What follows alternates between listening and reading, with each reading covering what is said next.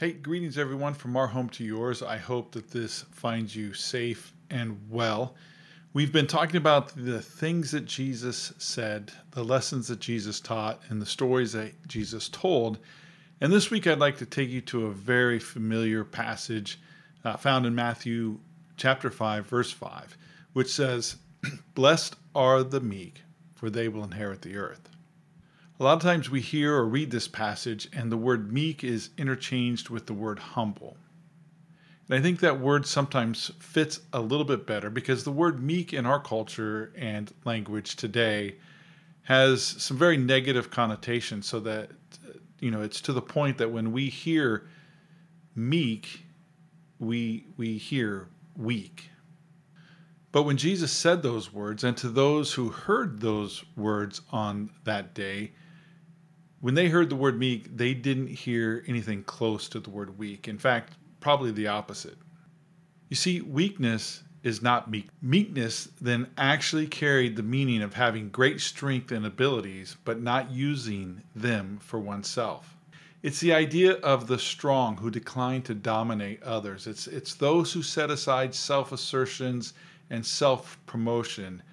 It's those that will inherit the earth.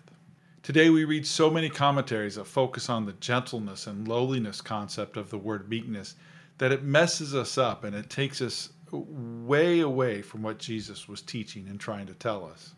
Jesus was saying, Blessed are those who are not like the hypocrites and the religious rock stars of the day. And that matches up with all the, all the other things that he said, the stories that he told about the religious folks praying in public to get noticed by people. He said that they will get their reward uh, on earth or, or by the people rather than heaven. And how many times did he warn about having the ability to do good for others, uh, yet not do it? If Jesus were here today, maybe he would say something like, Blessed are those who don't bully others to get their way. Blessed are those who don't preach to be idolized by their congregation. Blessed are those who use their abilities and talents for the good of others without posting it on Facebook or Instagram. Blessed are those who give up their popularity in order to follow Jesus. What about you? What talents and strengths are you not using for the kingdom? Maybe you're preaching or leading worship so you can get the accolades and worship from others. Maybe your whole Christian life is just putting on a show.